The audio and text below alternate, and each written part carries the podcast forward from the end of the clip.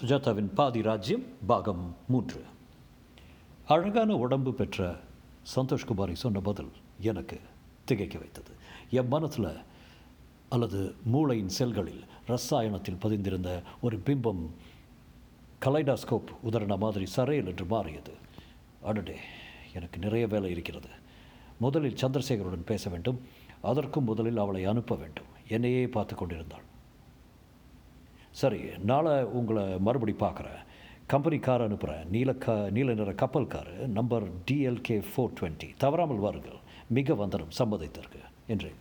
வந்தனம் என்றாள் நாளை நாளைக்கு எத்தனை மணிக்கு கார் அனுப்புவீங்க? காலை ஒன்பதரை மணிக்கு. சரி என்றாள் சென்றாள் கதவருகே திரும்பி என்னை பார்த்து புன்னகை செய்தாள். போய்விட்டாள். டெலிஃபோன் எடுத்தேன். ஆப்ரேட்டரின் மணி போன்ற குரல். Number please. என்றது. நான் சந்திரசேகர் அறையிலிருந்து பேசுகிறேன் எனக்கு உடனே அவரை காண்டாக்ட் செய்யலாம் யார் பேசுகிறது அவரோட வக்கீல்.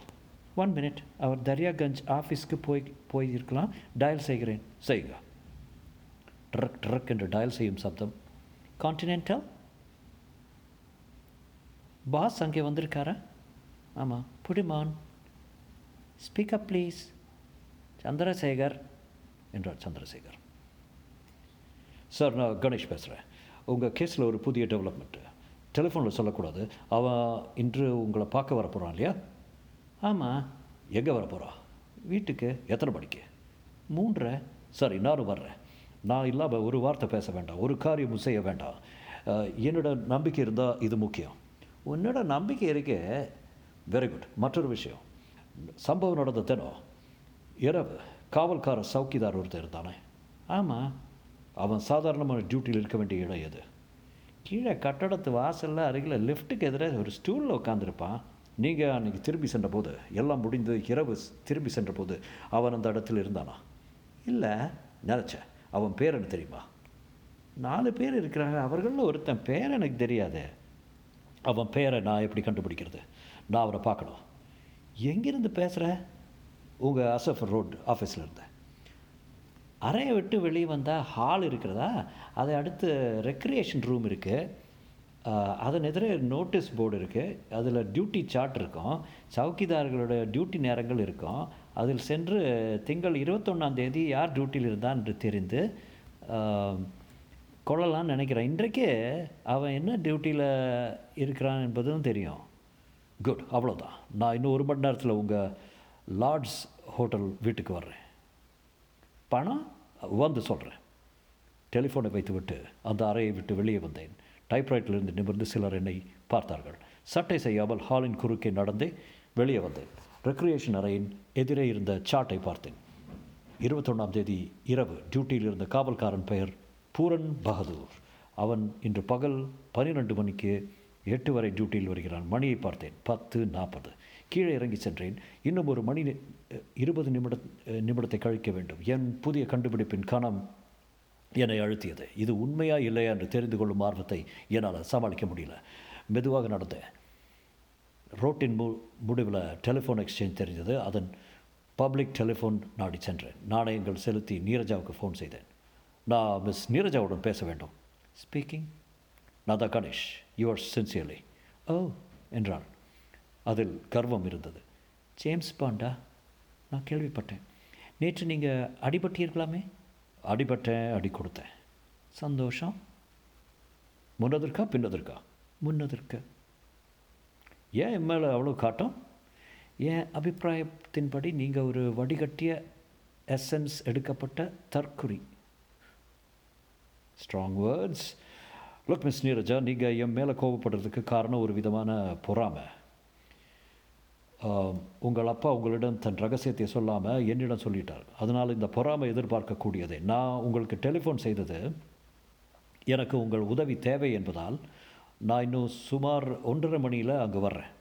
வந்ததும் உன் அப்பா என்னிடம் சொன்ன விஷயத்தை முழுவதும் சொல்கிறேன் அதுக்கப்புறம் என்னோட ஒத்துழைப்பியா நீங்கள் இப்போது பேசியதில் ரெண்டு பாயிண்ட் ஒன்று இலக்கண பிழை. நீங்கள் உங்கள் என்று ஆரம்பித்து நீதான் என்று ஏகவசத்தனுக்கு தாவியது ஒன்று. இரண்டாவது ஒத்துழைப்பு என்று எதை சொல்கிறீர்கள்? உங்கள் ரக ஒத்துழைப்பு எனக்கு பிடிக்காததாக இருக்கலாம். நாட்டிகால் நான் உங்கூட பிறந்த சகோதரனின் நண்பனை போல என்று நான் இன்று சினிமா போவதாக இருந்தேன். மத்தியான ஆட்டம். போகாத. உன் வீட்டில் 70 எம்எம் சினிமா ஸ்கோப்பில் நடக்கப் போகிறது பார். ஹீரோ நீங்களா? இல்லை வில்லை. என்று சொல்லிவிட்டு வெளியில் வந்தேன். அப்புறம் ஒரு சந்தில் நுழைந்துவிட்டு ஒரு பஞ்சாபி கடையில் போய் குல்ஃபி சாப்பிட்டேன். அப்புறம் அந்த ஹோட்டலை சார்ந்த சப்தார் ஹிந் ஹிந்துஸ்தான் எழுத்து கூட்டி படித்தேன். ஷூவுக்கு பாலிஷாக காலை வைத்தேன். ஒரு கடைக்கு சென்று அவர்களின் க்ரௌன் வீல் ஸ்வர்ம் கியர் தயாரிப்புகளை பார்வையிட்டு விசாரித்தேன். சரியாக பன்னெண்டு பன்னெண்டுக்கு மறுபடி சந்திரசேகரன் ஆஃபீஸ் கட்டடத்துக்கு வந்தேன். சௌக்கிதார் பூர்ண பூரன் குள்ளமாக காக்கி சட்டையுடன் மங்கோல் கண்களில் தெரிந்த விசுவாசத்துடன் ஸ்டூலின் மேல் உட்கார்ந்திருந்தான். நான் அவனை அணுகி நீதானே பூரன்? என்றேன். அவன் எழுந்து ஆம். என்றான். நான் அக்கவுண்ட் செக்ஷனில் புதாக வந்தவன் உன்னை பற்றி புகார் வந்திருக்கு. என்ன புகார் சார் அவன் கண்களில் பயமும் சந்தேகமும் தெரிந்தன இப்போது. சென்ற இருபத்தொன்னாம் தேதி திங்கக்கிழமை நீ நைட் டியூட்டியில் இருந்தியா? அவன் விரல் விட்டு எண்ணி ஆமாம் சரிதான் என்றான். இரவு சுமார் எட்டு மணியிலிருந்து இரண்டு மணி நேரம் நீ டியூட்டியில் இல்லைன்னு புகார் வந்திருக்கு எஜமானே பார்த்துருக்கார். சாப் நடந்ததை சொல்லட்டுமா? சொல்லு. உங்களுக்கு ரகுநாத் பாபுவை தெரியுமா? தெரியும். அவரும் இன்னொருத்தரும் இரவு டியூட்டியில் நான் இருந்தபோது வந்தார்கள். ரகுநாத் சார் என்னிடம் ஒரு ரூபாய் கொடுத்து சைக்கிள் எடுத்து கொண்டு போய் பார்லிமெண்ட் தெரு போஸ்ட் ஆஃபீஸ் இரவு திறந்திருக்கும். அங்கே போய் ரெண்டு என்லன் லெட்டர் வாங்கி வா என்று அனுப்பினார். நான் போனேன். திரும்பி வந்தபோது அவர்கள் இருந்தார்களா? ஒருவரே இல்லை. அதுதான் எனக்கு ஆச்சரியமாக இருந்தது. திரும்பி வர எவ்வளோ நேரம் ஆச்சு உனக்கு? பார்லிமெண்ட் தெரு இங்கேருந்து நல்ல தூரம் இல்லையா? ரெண்டு மணி நேரம் ஆச்சு. சரி என்று கிளம்பினான் சார் என்றான்.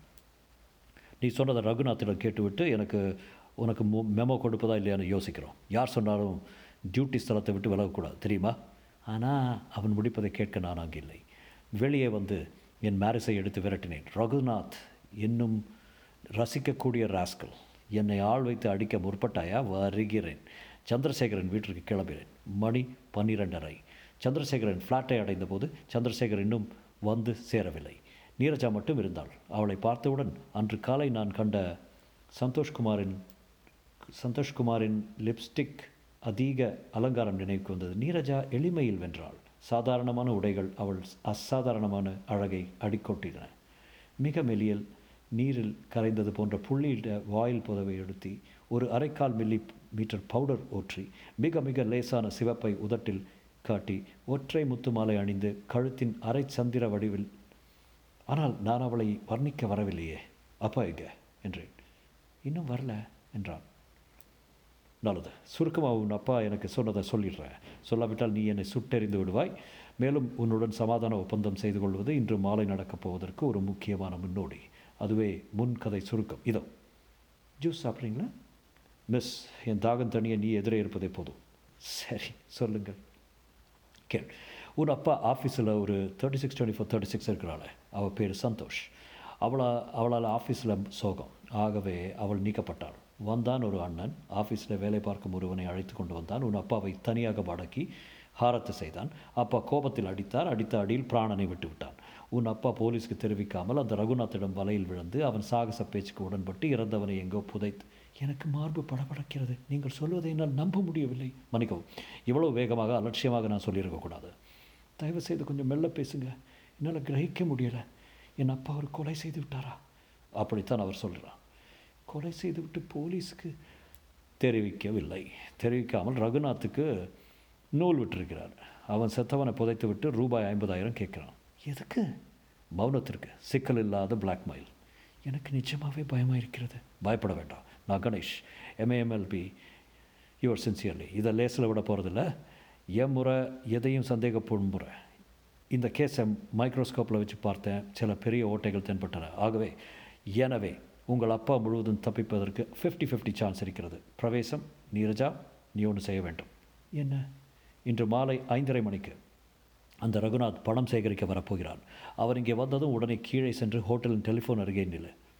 நான் அந்த இறையில் அந்த அறையில் எக்ஸ்டென்ஷன் டெலிஃபோன் சுமார் நாலு மணிக்கோ அதற்கோ முன்போ எக்ஸ்டென்ஷன் பட்டனை இரண்டு தடவை அழுத்துவேன். அது அங்கே ஒலித்ததும் உடனே மெல்லவா கதவை திறந்து உன் அப்பாவிடம் அப்பா ஹோட்டல் வாசலில் ஒரு இன்ஸ்பெக்டரும் இரண்டு போலீஸ்காரர்கள் வந்திருக்கிறார்கள் அவர்கள் மேலே வர சொல்லட்டுமா? என்று சொல்ல வேண்டும். அப்புறம் நடப்பதை சும்மா பார்த்து கொண்டிருக்க வேண்டும். நாடகம் மாதிரி இருக்கே. இந்த விவகாரமே முதலிருந்து கடைசி வரை நாடகம்தான். நீங்கள் என்னை வந்து சந்தித்ததும் தப்பு அட்ரஸ் கொடுத்ததும் நான் துரத்தியதும் உங்களை பார்த்ததும் கதை கேட்டதும் அப்புறம் நான் அடிபட்டதும் சந்தித்த ஜனங்களும் எப்படியும் கடைசி சீன் அருகே வந்து கொண்டிருக்கிறது. கமன் சந்திரசேகர் வந்தார். என்னப்பா என் வயது வந்த பொண்ணுட என்ன வம்பு செய்துட்ருக்க என்றார் வேடிக்கையாக. என் கைரைகளை காட்டி கொண்டிருக்கேன். அப்பா கணேஷ் சொன்னது நிஜமா? சொல்லியாகிவிட்டதா? சொல்லும் வேலை வந்து விட்டது சொன்னேன். உங்கள் பெண் ஆச்சரியப்பட்டதுக்காக அமைதியுடன் செய்தியை வாங்கி கொண்டாள். அவள் ஒரு மகா மகா என்னால் என்னவென்று சொல்ல முடியாத பெண் என்றேன். நீரா டார்லிங் என்னை மன்னிச்சிரு. இது நாள் வரை மறைச்சி விட்டேன். உன்னிடம் சொன்னால் நீ அதை எப்படி எடுத்துக்கொள்வேன்னு தயக்கமும் பயமும் இருந்தாலும் என்ன இவ்வளோ முழுமையாக ஒதுக்கி இருக்க வேண்டாம்ப்பா உங்கள் சுக துக்கங்கள் எனக்கும் பங்கு இல்லையா? நான் குறுக்கிட்டேன். சென்று போனதை பற்றி பேசுவதற்கு விரையும். ஷேக்ஸ்பியர் என்ன சொன்னார்? சம்திங் சம்திங் சம்திங்கில் அதை சொன்னது டென்னிஸ்னா? உன் ஹாஸ்யத்துக்கு வேலை கிடையாதா? என்றார் சந்திரசேகர் சாரி சார் பிஸ்னஸ் இப்போது. ரகுநாத் இன்னும் ஒரு மணி நேரத்தில் இங்கே வருவான். வந்ததும் என்னை அறிமுகப்படுத்துங்க. உங்கள் வக்கீல் என்றும் பணம் நான் கொடுப்பேன் என்றும் கொடுப்பதற்கு முன் சில கேள்விகள் கேட்பேன் என்றும். அவ்வளோதான் அப்புறம் என்னிடம் விட்டு விடுங்கள். நான் உள்ளே புகுந்து விளையாண்டுக்கிறேன். ரிசல்ட் என்ன ஆகும்? போலீஸ் ஸ்டேஷனா நான் எதிர்பார்த்தது நிகழ்ந்தால் உங்களுக்கு ஆகஸ்ட் பதினைந்து. அப்பா இந்த கணேஷ் ஒரு நட். ஆனால் புத்தி இருக்கிறது. சிறு வயதில் நம்ம அம்மா எனக்கு நிறைய கோகோ ஜாம் போட்டிருக்கிறார். கது கதவு மணி அளித்தது. நாங்கள் பேசுவதை நிறுத்திவிட்டோம். என்ன முக்கால் மணி நேரம் முன்னதாகவே வந்துட்டேனா இன்னும் என்றார் சந்திரசேகர். கதவை திறத்தேன்.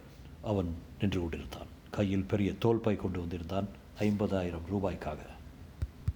இவர்தான் ரகுநாதா? என்றேன். ஆம் என்றார் சந்திரசேகர். உள்ளே வாருங்கள் மகாபிரபு என்றேன். அவன் தொளதொளவென்று பைஜாபாவும் குர்தாவும் அணிந்து ஒரு மூன்றாம் தர மாடர்ன் ஆர்டிஸ்ட் போல வந்தான். வகிடில்லாத கிராப் என்னை என்னை சுட்டரிப்பது போல பார்த்தான். மிஸ்டர் சந்திரசேகர் நான் உங்களோட தனியாக பேசுகிறதுக்கு வந்தேன் என்றான். நீரஜா நீங்கள் போய்விடுங்க என்றேன். அவள் சென்றாள் என்னை பார்த்து இமைத்து விட்டு எந்த ஆளும் இருக்கக்கூடாது. யார் இவன்? இவன் முன்னிலையில் நான் பேச தயாராக இல்லை என்றான். நான் யார்? என்று உனக்கு நன்றாக தெரியும். நேத்திரவு உன் ஆட்கள் வந்து ரிப்போர்ட் செய்யலை? அல்லது அவர்கள் ஆஸ்பத்திரியில் இருக்கிறார்களா? என்றேன். இவன் என்ன பேசுகிறான் ரகுநாத். இவர் என் லாயர் பெயர் கணேஷ். இவருக்கு விஷயம் முழுதும் தெரியும் என்றார் சந்திரசேகர். அவன் சீறினான். மிஸ்டர் சந்திரசேகர் எனக்கு இது அடியோடு பிடிக்கல. நெருப்போடு விளையாடுறீங்க நீங்கள் பேச்சு உங்களுக்கும் எனக்கும். இதில் குறுக்கே ஒரு உதவாக்கார வக்கீலை சேர்த்துருக்கீங்க. நான் போலீஸ் சொன்னால் என்ன கதி ஆகும்? என்ன ஆகும் என்றேன். நான் உன்னோட பேசலை மிஸ்டர் ரகுநாத். சந்திரசேகர் கிளைண்ட்டு அவர் உனக்கு பணம் கொடுக்கும் முன் தருகிற காசு விரையாமல் இல்லை விரயம் இல்லை என்று உர்ஜிதமாக வேண்டும். அதனால் தான் நான் கேட்குற கேள்விக்கு நீ பதில் சொல்லியே ஆக வேண்டும். இவனுக்கு நான் பதில் சொல்ல தேவையில்லை. மிஸ்டர் சந்திரசேகர் சீக்கிரம் பணத்தை எடுங்க. நான் இந்த விவகாரத்தை நான் தான் பண்ண போகிறேன் இந்த விவகாரத்தை முழுதும் இவனிடம் ஒப்படைச்சிட்டேன் என்றார் சந்திரசேகர். கேள்வி ஒன்று இறந்தது யார்? என்றேன் நான். You stupid idiot shut up இறந்தது யார்? இதுதான் என் எல்லை. நான் இனிமேல் போலீஸுக்கு தெரிவிக்க போகிறேன் அவன் டெலிஃபோனை அணுகி எடுத்தான். கிழவனார இதுதான் உன் சமாதி. நீயும் ஒழிஞ்சு போக போகிறாய் இப்போதே போலீஸ் சொல்கிறேன் அவன் கைகள் நடுங்கிறேன் நான் சந்திரசேகருக்கு சைகை காட்டினேன். சும்மா இருங்கள் என்று. அவன் சுட்டுவிரல் டயலை சுழற்றவில்லை. இப்போது புரியுது எனக்கு. உங்களால் ஐம்பதாயிரம் கொடுக்க முடியாது போல இருக்குது. எவ்வளோ தான் தருவீங்க? என்றான். உன்னுடைய லோவஸ்ட் என்ன? என்றேன். வேண்டுமானால் நாற்பதுக்கு சம்மதிக்கிறேன். இரண்டு தவணைகளில் கொடுங்க. போட்டோம் நாற்பதாயிரம் ரொம்ப அதிகம். என்ன அது கத்திரிக்காய் வியாபாரமா? உயிருப்பா? சந்திரசேகரன் உயிர். சரி உங்களால் உச்சமாக எவ்வளோ தர முடியும்? ஒரு ரூபாய் என்றேன். என்னது? பரிதாபம் கோபம் மாத்திரம் மூன்றும் கலந்து சிரித்தான். நான் ஒரு ரூபாய் அதுக்கு மேலே சல்லி காசு கிடையாது என்றேன். டேய் நான் இந்த கட்டடத்தை விட்டு வெளியே போகிறதுக்குள்ளே உன்னை தீர்த்து கட்டி தான் போக போகிறேன் என்றான். அப்படியா? சந்தேகம். ஒரு ஆட்கள் நான் பேர் நேற்று இதே முயன்று பார்த்தாங்க. இன்னும் இருக்கிறேன். கடைசி முறையாக கேட்குறேன் கடைசி முறை என்று மூன்று தடவை கேட்டாகிவிட்டது. அவ்வளோதான் பார் இப்போதே டெலிஃபோன் செய்கிறேன். மறுபடி டெலிஃபோனை எடுத்தான். அதுக்கு அவசியம் இருக்காது என்று. ஏன்? அவன் அருகில் சென்று டெலிஃபோனை வாங்கி என் கைக்குட்டையால் அதை துடைத்துவிட்டு ரிசீவரை அதன் இடத்தில் சேர்ப்பித்துவிட்டு எக்ஸ்டென்ஷன் பட்டனை இரண்டு தடவை அழுத்திவிட்டு வந்து உட்கார்ந்தேன். நீ போலீஸ்க்கு டெலிஃபோன் பண்ண வேண்டிய அவசியம் இல்லை.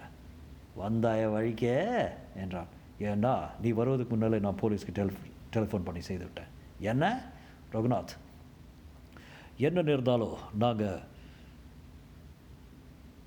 நாங்கள் இருக்கும்போது நீங்கள் வரி பண்ணிக்க வேண்டாம். என்ன நேர்ந்தாலும் நாங்கள் இந்த பணித்தை உன்னிடம் தருவதாக இல்லை. மிஸ்டர் சந்திரசேகர் செய்த சட்டப்படி மிக தவறுதலான காரியம். கொலை ஒரு கேபிட்டல் அஃபென்ஸ் இது உனக்கு தெரியும் என்று நினைக்கிறேன்.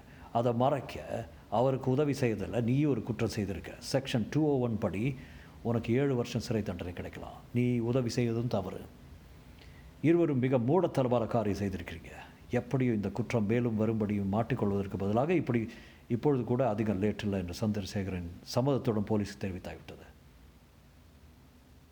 எவ்வளவு அவசரமான முட்டாள்தனமான காரியம் செய்து விட்டாய். என்ன கேட்கக்கூடாது?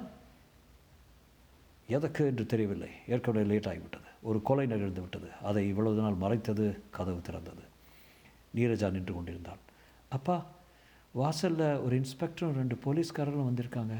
அவங்கள மேலே வர சொல்லட்டுமா? என்றேன். வர சொல்ல என்றேன் இரு இரு போகாத வர சொல்லாத என்றான் ரகுநாத். "எ- எ- எதுக்கு எதுக்கு என்றேன் நீங்கள் போலீஸை வரவழைச்சது மகா தப்பு. இந்த முட்டாள் சொன்னதை கேட்டு ஒரு மூடத்தனமான காரியம் செய்திருக்கிறீர்கள். எந்த வகையில் ரகுநாத்? உனக்கும் நல்லது இது. ஏழு வருஷம் ஆராயிலிருந்து நீ தப்பிக்க ஒரே சான்ஸ் நேர்மையாக போலீஸ்க்கு சொல்லி வாதாடுவது தான் நல்லது. நடந்தது ஒரு கொலை ரகுநாத். கொலையை மறக்கக்கூடாது. நீரஜா கூப்பிடு அவர் கலை அவரை. இரு போகாத கூப்பிடாத. அந்த கொலை நடக்கலை. என்ன? கொலை நடக்கலையா? என்றார் சந்திரசேகர். எனக்கு புரியலையே என்றேன் நான் உனக்கு புரியும் ராஸ்கல் உன் வேலை தான் அது. நிஜமாவே ரகுநாத் அன்று நீ கூட்டி வந்த ஆசாபி யார்? ரகுநாத் மெஷின் போல் பதில் சொன்னான். அவன் என்னோட ஆள் தான் ஒரு பஞ்சாபி தியேட்டர் குரூப்பை சேர்ந்தவன். அவன் மயக்கமாக விழுந்தது நாடகம். அவன் வாயில் தெரிஞ்ச ரத்தம் பொய். அவனை எடுத்து சென்று புதைத்ததாக சொன்னது பொய். There you are mister Chandrasekhar என்றேன். டே பண்ணாட. போய் சொல்லி போலீஸ்காரரிடம் கொலை நடக்கவில்லை ஒரு மண்ணு நடக்கலைன்னு. போ அவர்கள் அனுப்பு. சொல் ஒன்று நடக்கவில்லை என்று. போ ஒழி என்றான் ரகுநாத். அதற்கு அவசியம் இருக்காது. போலீஸ்காரர்கள் வந்ததாக நான் சொன்னது போய். கணேஷ் சொல்ல சொன்னாரே என்றாள் நீரஜா. ரகுநாத் என் மேல் பாய்ந்தான். புலி மாதிரி தான் நான் அதை எதிர்பார்த்தால் விலகிக் கொண்டு அவன் பாய்ந்த வேகத்தை முழுவதும் பிரயோகித்து கொண்டு அவனை இடறினேன். அது ஒரு ஜூடோ பிரயோகம். குப்பையாக விழுந்து வெளியே ஓடினான். நீரஜா ஐஸ் கட்டிய கண்ணாடி டம்ளரில் குலுக்குவது போல் சிரித்தாள் அப்பொழுது தான் கவனித்தேன். சென்று மூன்று நிமிடங்களாக நீரஜா என்னை பார்த்து கொண்டிருக்கிறாள் என்பதை சிரித்தேன். பதில் கிடைத்தது. கணேஷ் நீ பெரிய ஆள் என்றார் சந்திரசேகர். அப்படி ஒன்றும் இல்லை. எப்படி சந்தேகித்த? உங்கள் கதையை கேட்டது எனக்கு சில கேள்விகள் எழுந்தன. ஒருத்தனால் ஒரு உடலை தூக்கி சென்று புதைப்பது என்பது கஷ்டமான காரியம். முடியும். ஆனால் அவன் உங்களுக்கு டெலிஃபோன் செய்த ஒரு மணி நேரத்துக்குள்ள முடியாது. அசஃப் அலி ரோட்லேருந்து ரெட்ஜிலுக்கு அரை அரை மணி நேரது கார் தூரம் இருக்கும். மேலும் நேற்று நான் உங்களுடன் பேசிவிட்டு வெளியே வந்தபோது சில ஆட்கள் என்னை அடைத்து அடித்து உதைக்க முற்பட்டார்கள். இது ஏன் என்று யோசித்தேன். ரகுநாத் உங்களிடம் பணம் கேட்டுவிட்டு உங்கள் வீட்டை கண்காணிக்க ஹோட்டல் ஆசாமி ஒருத்தனை ஏற்படுத்தியிருக்கிறான். அவன் உங்களிடம் பணம் வாங்கும் வரை நீங்கள் யாரையும் கலந்தாச ஆலோசிக்கக்கூடாது என்று குறிக்கோள். ஆகவே ஆட்களை அனுப்பி என்னை அடித்து தற்காலிகமாக லாயக்கில்லாமல் செய்ய முற்பட்டிருக்கிறான். அதில் நான் தப்பித்தேன் என் சந்தேகம் வலுப்பெற்றது. மறுநாள் சந்தோஷை சந்தித்ததும் என் சந்தேகம் ஊர்ஜிதமாயிட்டது அவளும் உடந்தையாக இருக்கலாம் என்று சுற்றி வளைத்து அவளையே விசாரித்தேன். அவள் சொன்னதில் முக்கியமானது அவளுடன் கூட பிறந்தவர்கள் யாரும் கிடையாது என்பதே. எல்லாம் ரகுநாத் முன்பே திட்டமிட்டு செயலாக இருக்க வேண்டும். காவல்காரனை விசாரித்ததில் இது மேலும் ஊர்ஜிதமாகிவிட்டது. ஐ மஸ்ட் சே அந்த பையன் ரொம்ப உண்மையாக நடித்தான் அவன் பின்னால் விழுந்த வேகம் அப்புறம் சலனம் இல்லாமல் அவன் கிடந்ததும் தூ தூக்கினால் தோண்டதும் வாயில் ரத்தமும் என்றார் சந்திரசேகர் தியேட்டர் ட்ரூப் நடிகர். நீ பெரிய ஆள். என்னிடமிருந்து பில் வரும்போது அப்படி நினைக்க மாட்டீங்க. நீ எனக்கு செய்த உதவிக்கு என் ராஜ்யத்தில் பாதியை உனக்கு தந்துடுறேன் என்றார். பாதி ராஜ்யம் வேண்டாம் வேற ஒன்று கேட்டால் தருவீங்களா? என்றேன். நீரஜாவை பார்த்து கொண்டு அவள் என் பார்வையை தவிர்த்தாள். முற்றும்.